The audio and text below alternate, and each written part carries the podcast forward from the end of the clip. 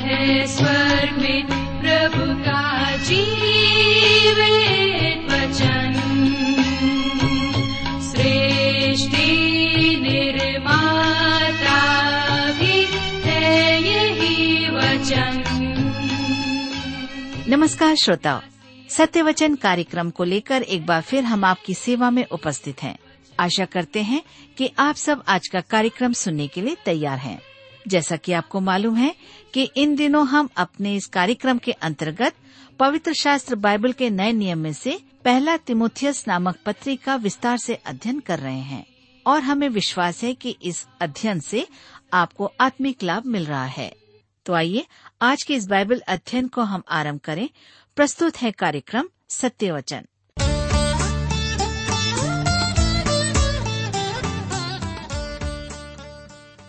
प्रिय मित्र, प्रभु यीशु के पवित्र और सामर्थी नाम में आप सबको मेरा नमस्कार। मुझे विश्वास है कि आप सब कुशल पूर्वक हैं और प्रतिदिन की तरह आज फिर से परमेश्वर के वचन में से सीखने के लिए तैयार बैठे हैं। मैं आप सभी श्रोता मित्रों का इस कार्यक्रम में स्वागत करता हूं और अपने उन सभी नए मित्रों का भी जो पहली बार हमारे इस कार्यक्रम को सुन रहे हैं।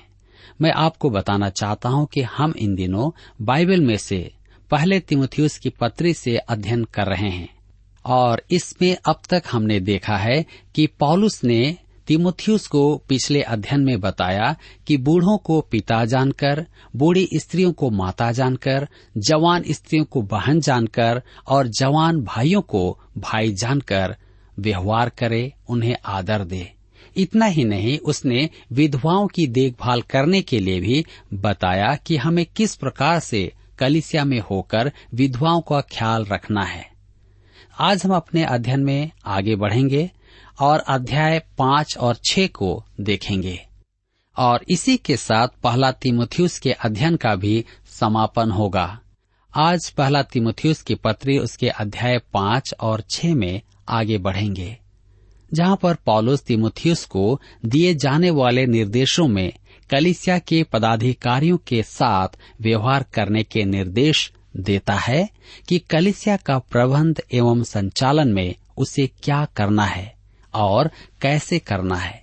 यह कलीसिया के व्यवहारिक जीवन से संबंधित है। ये वास्तविक और अर्थपूर्ण बातें हैं। तो आइए आप मेरे साथ निकाल लीजिए पहला तीमुथियुस के पत्री पांच अध्याय उसका तेरह पद। लिखा है, इसके साथ ही साथ वे घर घर फिरकर आलसी होना सीखती हैं और केवल आलसी नहीं पर बक बक करती रहती और दूसरों के काम में हाथ भी डालती हैं और अनुचित बातें बोलती हैं। वे ऐसी बातें करती हैं जिनका नहीं करना ही उचित है। एक युवा विधवा जो अब परिवार के उत्तरदायित्व से मुक्त, शायद उसके बच्चे भी नहीं हैं, वह एक प्रकार से आवारा स्त्री है। पहला तीमुथियुस पांच अध्याय के चौदह पद में लिखा है, इसलिए मैं यह चाहता हूं कि जवान विधवाएं विवाह करें और बच्चे जनें और घर बार संभालें और किसी विरोधी को बदनाम करने का अवसर न दें। स्त्री परिवार बनाने वाली होती है।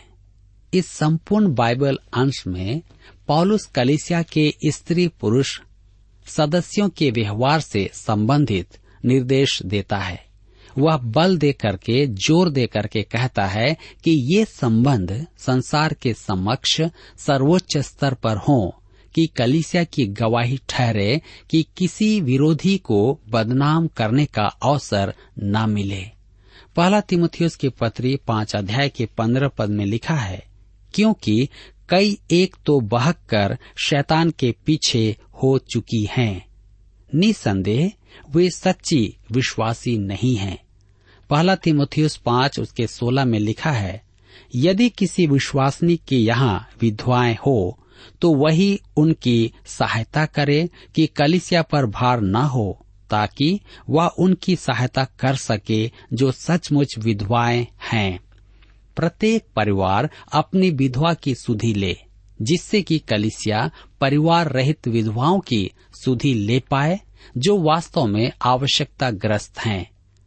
पहला तीमुथियुस पांच अध्याय उसके सत्रह पद में लिखा है, जो प्राचीन अच्छा प्रबंध करते हैं, विशेष करके वे जो वचन सुनाने और सिखाने में परिश्रम करते हैं, दो गुने आदर के योग्य समझे जाएं।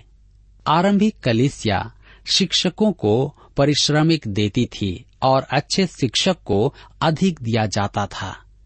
पहला तीमुथियुस पांच अध्याय के अठारह पद में लिखा है, क्योंकि पवित्र शास्त्र कहता है, दावने वाले बैल का मुंह न बांधना, क्योंकि मजदूर अपनी मजदूरी का हकदार है। पौलुस व्यवस्था विवरण की पुस्तक पच्चीस अध्याय उसके चार पद और लूका सुसमाचार दस अध्याय उसके सात पद का संदर्भ दे रहा है। मेरे विचार में पैसे के लोभी प्रचारक बहुत ही कम होते हैं। अधिकांश मनुष्य एक अलग ही उद्देश्य से सेवा करते हैं। यदि आप किसी प्रचारक को उदारतापूर्ण भेंट दें तो आप उसके दिल को नहीं दुखाएंगे। यदि किसी भ्रमणशील प्रचारक की शिक्षा से आपको आशीष मिलती है तो उसके साथ दया अवश्य प्रकट करें।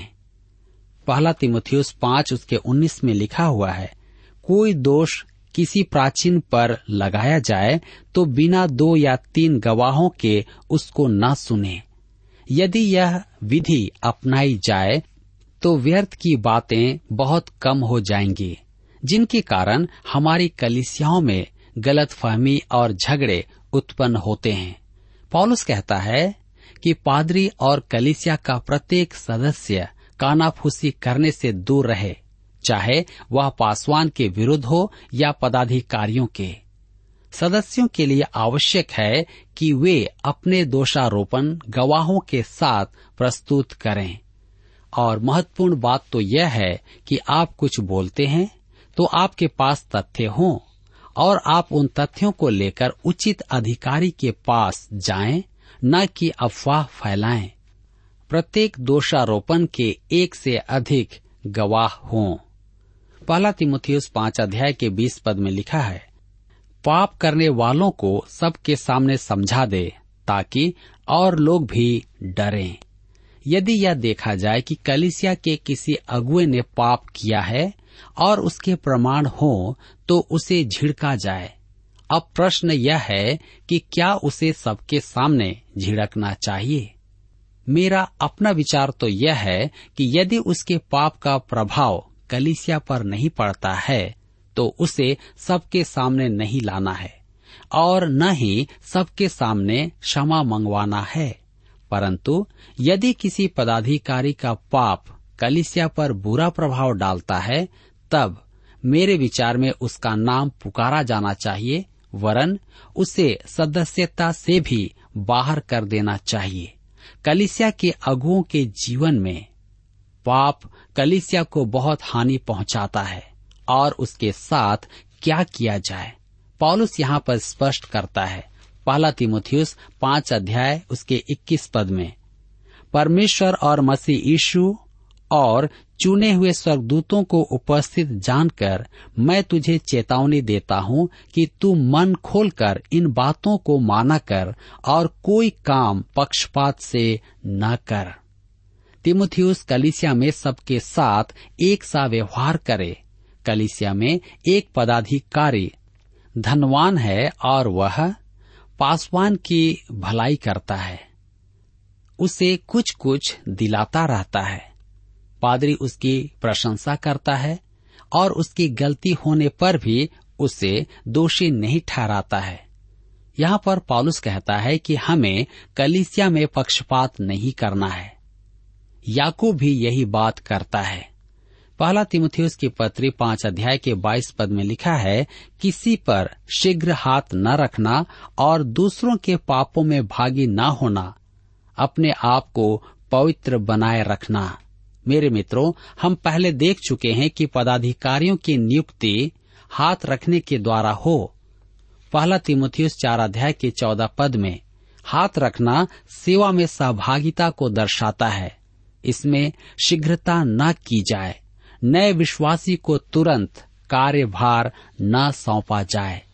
यदि हम किसी युवा विश्वासी को वचन में मजबूत न होने से पूर्व शिक्षक नियुक्त कर दें तो उसकी धर्म ज्ञान पथभ्रष्ट होने की अति संभावना है। कलीसिया में परमेश्वर के वचन की शिक्षा देना है और सदस्यों को विश्वास में दृढ़ करना होता है। आज कलीसियाओं में बहुत भावना प्रदर्शन और प्रेम की चर्चा है। कलीसिया में प्रेम होना आवश्यक है, परंतु उस प्रेम को परमेश्वर के वचन में स्थित होना है। मेरे प्रियो, हमारी भूल यह है कि हम किसी अनुभव को आत्मिक परिपक्वता की परख मानते हैं, परंतु सच तो यह है कि परमेश्वर का वचन आत्मिकता की परख है। अनुभव तो उसकी सत्यता का प्रमाण है। हम निश्चय जान ले कि बाइबल की शिक्षा के विपरीत कोई भी अनुभव परमेश्वर की ओर से नहीं है। इफिसुस में अनेक नए विश्वासी थे जिन्हें मसीही शिक्षा की आवश्यकता थी। अतः तीमुथियुस को इस बात पर गंभीरता से ध्यान देना है कि वह शिक्षकों का चुनाव करके उन्हें वचन की शिक्षा के लिए नियुक्त करे। लिखा है, दूसरों के पापों में भागी न होना। दूसरे शब्दों में तीमुथियुस समझौता न करे। कोई तुझे बातों में बहकाकर किसी नए विश्वासी को शिक्षक न बनवा दे। यदि तू ऐसा करेगा तो पाप का सहभागी होगा। सुनिश्चित कर कि शिक्षक परमेश्वर के वचन में दृढ़ हों। पहला तीमुथियुस पांच अध्याय के तेईस पद में हम पढ़ते हैं, भविष्य में केवल जल ही का पीने वाला न रह, पर अपने पेट के और अपने बार बार बीमार होने के कारण थोड़ा थोड़ा दाखरस भी काम में लाया कर। मेरे मित्रों, मैं आपको बताना चाहता हूँ कि इस पद को पढ़कर मुझे हंसी आती है। इसके अर्थ प्रायः गलत ही निकाले जाते हैं। निसंदेह उस समय मदिरा दवाई के रूप में काम आती थी। आज बहुत सारे विश्वासी इस पद को लेकर के कहते हैं कि तीमुथियुस को भी कहा गया था कि वह मदिरा पिए, दाखरस पिए, इसलिए हम पीते हैं। परंतु उन्हें यह पता होना चाहिए कि तीमुथियुस बीमार था और इसके कारण से उसे दवा के रूप में लेने के लिए कहा गया था। पहला तीमुथियुस पांच अध्याय के चौबीस पद में लिखा है, कुछ मनुष्यों के पाप प्रकट हो जाते हैं और न्याय के लिए पहले से पहुंच जाते हैं, पर कुछ के पीछे से आते हैं। कभी कभी परमेश्वर विश्वासी के पाप का दंड यहीं दे देता है। यदि उसे तुरंत दंड न मिले तो इसका अर्थ यह नहीं कि उसे दंड नहीं मिलेगा। मैंने वर्षों से यही देखा है कि अंततः परमेश्वर दंड देता ही है। मेरे मित्रों, पौलुस ने कुरिन्थ की कलीसिया को यही कहा था, क्योंकि वे प्रभु भोज को उचित रूप से नहीं मना रहे थे। पहला कुरिन्थियों की पत्री ग्यारह अध्याय के तीस पद में वह कहता है, इसी कारण तुम में बहुत से निर्बल और रोगी हैं और बहुत से सो भी गए हैं। पौलुस कहता है कि कुछ लोगों को तो दंड मिल ही गया था। परमेश्वर के दंड ही के कारण उनमें कुछ लोग रोगी थे और कुछ मर भी गए थे। इससे आगे पद इकतीस में वह कुरिन्थ के विश्वासियों से कहता है, यदि हम अपने आप को जांचते तो दंड ना पाते। विश्वासी पाप के विषय स्वयं को जांच सकता है। उसे दुख मनाने की अपेक्षा पाप का निवारण करना चाहिए। यदि उसने किसी का दिल दुखाया है तो वह उससे क्षमा मांगे और फिर उसे ना दोहराए। यदि वह ऐसा नहीं करता है तो उसने स्वयं को नहीं जांचा है। मेरे मित्रों, कुरिन्थ को लिखे अपने पहले पत्र में वह आगे कहता है, पद बत्तीस में, प्रभु हमें दंड देकर हमारी ताड़ना करता है, इसलिए कि हम संसार के साथ दोषी न ठहरें। संसार ऐसे पाप करता है और दंड पाता है। विश्वासी भी इससे बच नहीं पाते हैं। या तो आप स्वयं को जांचें या परमेश्वर से दंड पाएं। कभी कभी परमेश्वर यही दंड दे देता है। यदि नहीं तो प्रभु के न्याय के सिंहासन के समक्ष आपका न्याय किया जाएगा। पहला तीमुथियुस की पत्री पांच अध्याय के पच्चीस पद में लिखा है, वैसे ही कुछ भले काम भी प्रकट होते हैं और जो ऐसे नहीं होते वे भी छिप नहीं सकते। मेरे मित्रों, यही सिद्धांत भले कामों में काम आता है। कभी कभी परमेश्वर विश्वासी को प्रतिफल यहीं दे देता है। कुछ को प्रतिफल पाने के लिए भविष्य की प्रतीक्षा करनी होगी। अधिकांश विश्वासियों के साथ ऐसा ही होता है। मेरे प्रियो, इसी के साथ यहाँ पर अब अध्याय पांच समाप्त होता है और हम अपने अध्ययन में आगे बढ़ेंगे और अध्याय छह से अध्ययन को जारी रखेंगे। अध्याय छह का विषय है कलीसिया में पदाधिकारियों के उत्तरदायित्व। इसके साथ हम उपसंहार भी देखेंगे, अन्यों के साथ विश्वासियों के संबंध। पहला तीमुथियुस के पत्र छह अध्याय उसके एक और दो पद में लिखा है, जितने दास्ता के जुए के नीचे हैं वे अपने अपने स्वामी को बड़े आदर के योग्य जाने, ताकि परमेश्वर के नाम और उपदेश की निंदा न हो। जिनके स्वामी विश्वासी हैं उन्हें वे भाई होने के कारण तुच्छ न जाने, वरन उनकी और भी सेवा करें, क्योंकि इससे लाभ उठाने वाले विश्वासी और प्रेमी हैं। इन बातों का उपदेश किया कर और समझाता रह। लिखा है दासत्व के जुए के नीचे। अब पौलुस कर्मियों और नियोजकों के संबंध के बारे में चर्चा करेगा। एक विश्वासी को नियमानुसार पूरा समय काम करना आवश्यक है। यदि उसका समय पांच बजे तक है तो वह पांच बजे तक काम करे। कभी कभी कर्मी आधा काम छोड़कर चले जाते हैं, परंतु विश्वासी को पूरे दिन की मजदूरी दी जाती है, तो उसे पूरे दिन तक ही काम करना है। मेरे प्रियो, अब यदि काम करने वाला कर्मी विश्वासी हो और नियोजक भी विश्वासी है तो उनके संबंध भिन्न हैं। यह किसी की अनुबंध से अलग है। मैं एक फैक्ट्री के बारे में जानता हूँ जिसके स्वामी विश्वासी हैं।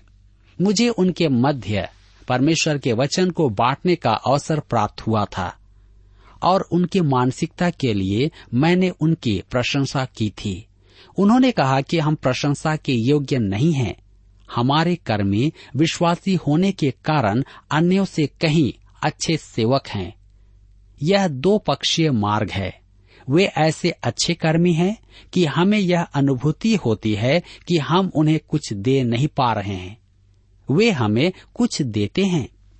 यह कैसे अद्भुत संबंध है। देखिए मसीही विश्वास कैसे फैक्ट्रियों में पहुंचता है। उसके हाथ ग्रीस से गंदे होते हैं, उसके पांव कभी कभी मिट्टी से गंदे होते हैं, पाप की नहीं, परिश्रम की मिट्टी से। पहला तीमुथियुस के पत्र छह अध्याय उसके तीन से पांच पद में लिखा है, यदि कोई और ही प्रकार का उपदेश देता है और खरी बातों को अर्थात हमारे प्रभु यीशु मसीह की बातों को और उस उपदेश को नहीं मानता जो भक्ति के अनुसार है, तो वह अभिमानी हो गया और कुछ नहीं जानता, वरन उसे विवाद और शब्दों पर तर्क करने का रोग है, जिससे डाह और झगड़े और निंदा की बातें और बुरे बुरे संदेह और उन मनुष्यों में व्यर्थ रगड़े झगड़े उत्पन्न होते हैं जिनकी बुद्धि बिगड़ गई है और वे सत्य से विहीन हो गए हैं, जो समझते हैं कि भक्ति कमाई का द्वार है। सेवा कार्य में भी कुछ घमंडी लोग होते हैं, वे परेशानी का ही कारण होते हैं। घमंड से सदा ही परेशानी उत्पन्न होती है और यह परमेश्वर की संतान का स्वभाव बिल्कुल भी नहीं है। हमें सदा स्मरण रखना है कि हम परमेश्वर के अनुग्रह से बचाए गए पापी हैं। घमंड एक सदाकालीन खतरा है। पद का घमंड, जाति का घमंड, रूप रंग का घमंड, मर्यादा का घमंड, धन दौलत का घमंड आदि। कुछ लोग तो परमेश्वर के अनुग्रह से बचाए जाने का भी घमंड करते हैं, परंतु मेरे मित्रों, हम विश्वासियों के पास दीनता के लिए बहुत कुछ है। हमारी पृष्ठभूमि बड़ी दयनीय और दुखपूर्ण है। हम परमेश्वर के अनुग्रह से उद्धार प्राप्त पापी हैं।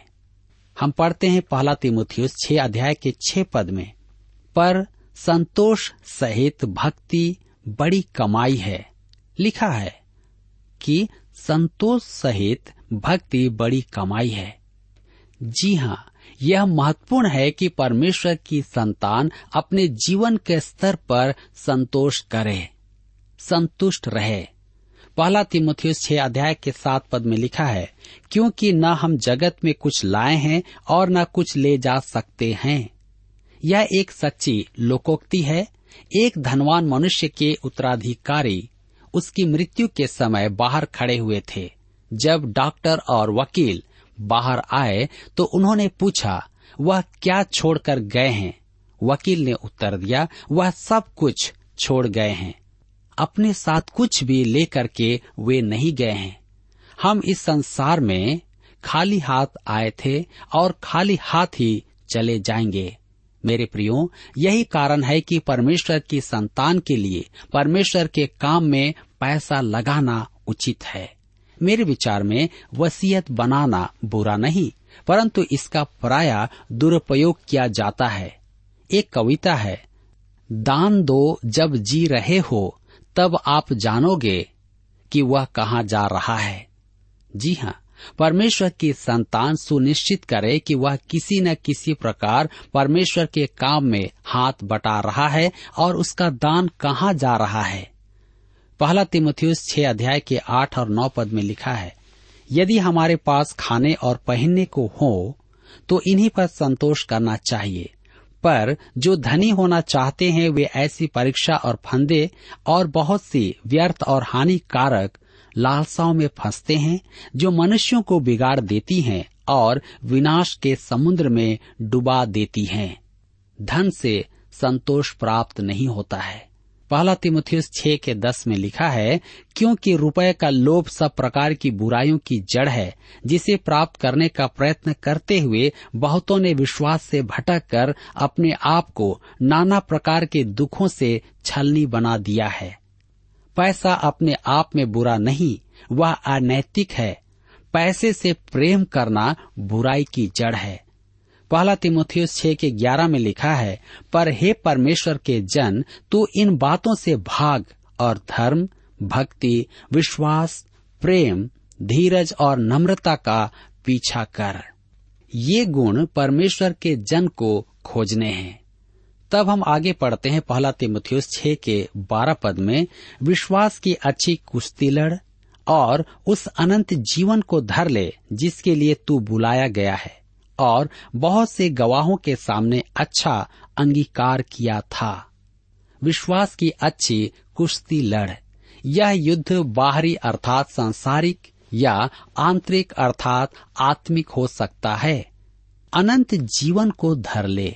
मैं आपसे एक प्रश्न पूछता हूँ, यदि आपको विश्वासी होने के लिए बंदी बनाकर न्यायालय में खड़ा किया जाए तो क्या आपको दोषी ठहराने के लिए पर्याप्त प्रमाण होंगे?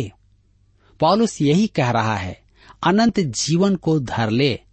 अपने जीवन से प्रकट करें कि आप परमेश्वर की संतान हैं। पहला तीमुथियुस छह अध्याय के तेरह और चौदह पद में लिखा है, मैं तुझे परमेश्वर को जो सबको जीवित रखता है और मसीह यीशु को गवाह करके जिसने पोंतियुस पिलातुस के सामने अच्छा अंगीकार किया, यह आज्ञा देता हूँ कि तू हमारे प्रभु यीशु मसीह के प्रकट होने तक इस आज्ञा को निष्कलंक और निर्दोष रख। परमेश्वर जो सबको जीवित रखता है, अर्थात परमेश्वर सबका जीवन दाता है, पिलातुस के सामने अच्छा अंगीकार किया, यह आज्ञा देता हूँ, अर्थात पौलुस ने जो कहा है उसे निष्कलंक और अनिंदनीय रखना है। मेरे मित्रों, यदि आप प्रभु यीशु के अनुयायी हैं तो परमेश्वर की संतान का सा व्यवहार रखें। पहला तीमुथियुस छह के पंद्रह और सोलह पद में लिखा है, जिसे वह ठीक समय पर दिखाएगा, जो परम धन्य और एकमात्र अधिपति और राजाओं का राजा और प्रभुओं का प्रभु है, और अमरता केवल उसी की है, और वह अगम्य ज्योति में रहता है और न उसे किसी मनुष्य ने देखा और न कभी देख सकता है। उसकी प्रतिष्ठा और राज्य युगानुयुग रहेगा। आमीन। अमरता उसी की है और वह अगम्य ज्योति में रहता है। प्रभु यीशु ही एकमात्र है जो मृतकों में से महिमामय देह के साथ फिर जी उठा था। पहला तीमुथियुस छह उसके सत्रह से उन्नीस पद में लिखा है, इस संसार के धनवानों को आज्ञा दे कि वे अभिमानी न हों और चंचल धन पर आशा न रखें, परंतु परमेश्वर पर जो हमारे सुख के लिए सब कुछ बहुतायत से देता है। वे भलाई करें और भले कामों में धनी बने और उदार और सहायता देने में तत्पर हों और आगे के लिए एक अच्छी नींव डाल रखें कि सच्चे जीवन को वश में कर लें। धनवानों को आज्ञा दे, यह पद धनवानों के लिए चेतावनी है। तब कहता है, उदार और सहायता देने में तत्पर हो, सहानुभूति दर्शाने और बांटने में भी तत्पर रहें। मेरे मित्रों, हम आगे देख रहे हैं कि सच्चे जीवन को वश में कर ले, अर्थात वास्तविक जीवन को आप ना खोएं। पहला तीमुथियुस छह अध्याय उसके बीस और इक्कीस पद में लिखा है, जो इस पत्री का अंतिम पद है, हे तीमुथियुस, इस धरोहर की रखवाली कर और जिस ज्ञान को ज्ञान कहना ही भूल है, उसके अशुद्ध वकवाद और विरोध की बातों से परे रह। कितने इस ज्ञान का अंगीकार करके विश्वास से भटक गए हैं, तुम पर अनुग्रह होता रहे। दूसरे शब्दों में, बौद्धिक प्रचारक या शिक्षक या विश्वासी न बने, जिस ज्ञान को ज्ञान कहना ही भूल है। यहाँ पौलुस आध्यात्मिक ज्ञान रखने का दावा करने वालों की झूठी शिक्षाओं के संदर्भ में कह रहा है, परंतु यह मानवीय दर्शन शास्त्र के लिए भी है। मेरे मित्रों, यहाँ इस पुस्तक के अध्ययन को हम यहाँ पर समाप्त करते हैं और मैं ये विश्वास करता हूँ कि इस अध्ययन के द्वारा हमने बहुत ही उत्तम बातों को सीखा है। कृपया इन वचनों को अपने मन में रखें और उसमें बने रहें। प्रभु आप सबको बहुतायत से आशीष दे। प्रिय श्रोताओ, अभी आप सुन रहे थे बाइबल अध्ययन कार्यक्रम सत्य वचन। हम आशा करते हैं कि आज के इस कार्यक्रम से आपको आत्मिक लाभ मिला होगा। यदि आप परमेश्वर के बारे में और अधिक जानना चाहते हैं, तो हमारे पास नया नियम एवं पवित्र शास्त्र बाइबल उपलब्ध है। इन्हें प्राप्त करने के लिए आप हमें इस पते पर लिख सकते हैं। कार्यक्रम Satya Vachan, T W R, post box number चार तीन एक शून्य, नई दिल्ली एक एक शून्य शून्य एक नौ। पता एक बार फिर सुन लीजिए, कार्यक्रम Satya Vachan, T W R, post box number four three one zero, new Delhi one one zero zero one nine. और हाँ श्रोताओ, याद रखें कि पत्र लिखते समय आपका नाम और पता साफ साफ लिखा होना चाहिए। इसके अलावा आप हमसे टेलीफोन के माध्यम से भी बातचीत कर सकते हैं, जिसमें हमारे काउंसलर या सलाहकार आपको सलाह देंगे। तो नोट कीजिए, हमारा मोबाइल नंबर नौ नौ पाँच आठ आठ दो शून्य चार एक चार। याद रखें double nine five eight eight two zero four one four. और हमारा दूसरा नंबर है zero nine six five one four double three three nine seven. याद रहे शून्य नौ छः पाँच एक चार तीन तीन तीन नौ सात। इसके अलावा आप हमसे ईमेल के द्वारा भी संपर्क कर सकते हैं। हमारा ईमेल आईडी है Hindi T T B at T W R dot I N, Hindi T T B at T W R dot I N. श्रोताओ, इस कार्यक्रम को आप हमारे वेबसाइट रेडियो आठ आठ दो डॉट कॉम पर भी सुन सकते हैं। इस वेबसाइट रेडियो आठ आठ दो डॉट कॉम के बारे में अपने मित्रों को भी सूचित कर दें। और अब इसी के साथ हमारे कार्यक्रम का समय यहीं पर समाप्त होता है। अगले कार्यक्रम में आपसे फिर मुलाकात होगी। तब तक के लिए हमें आज्ञा दीजिए। नमस्कार।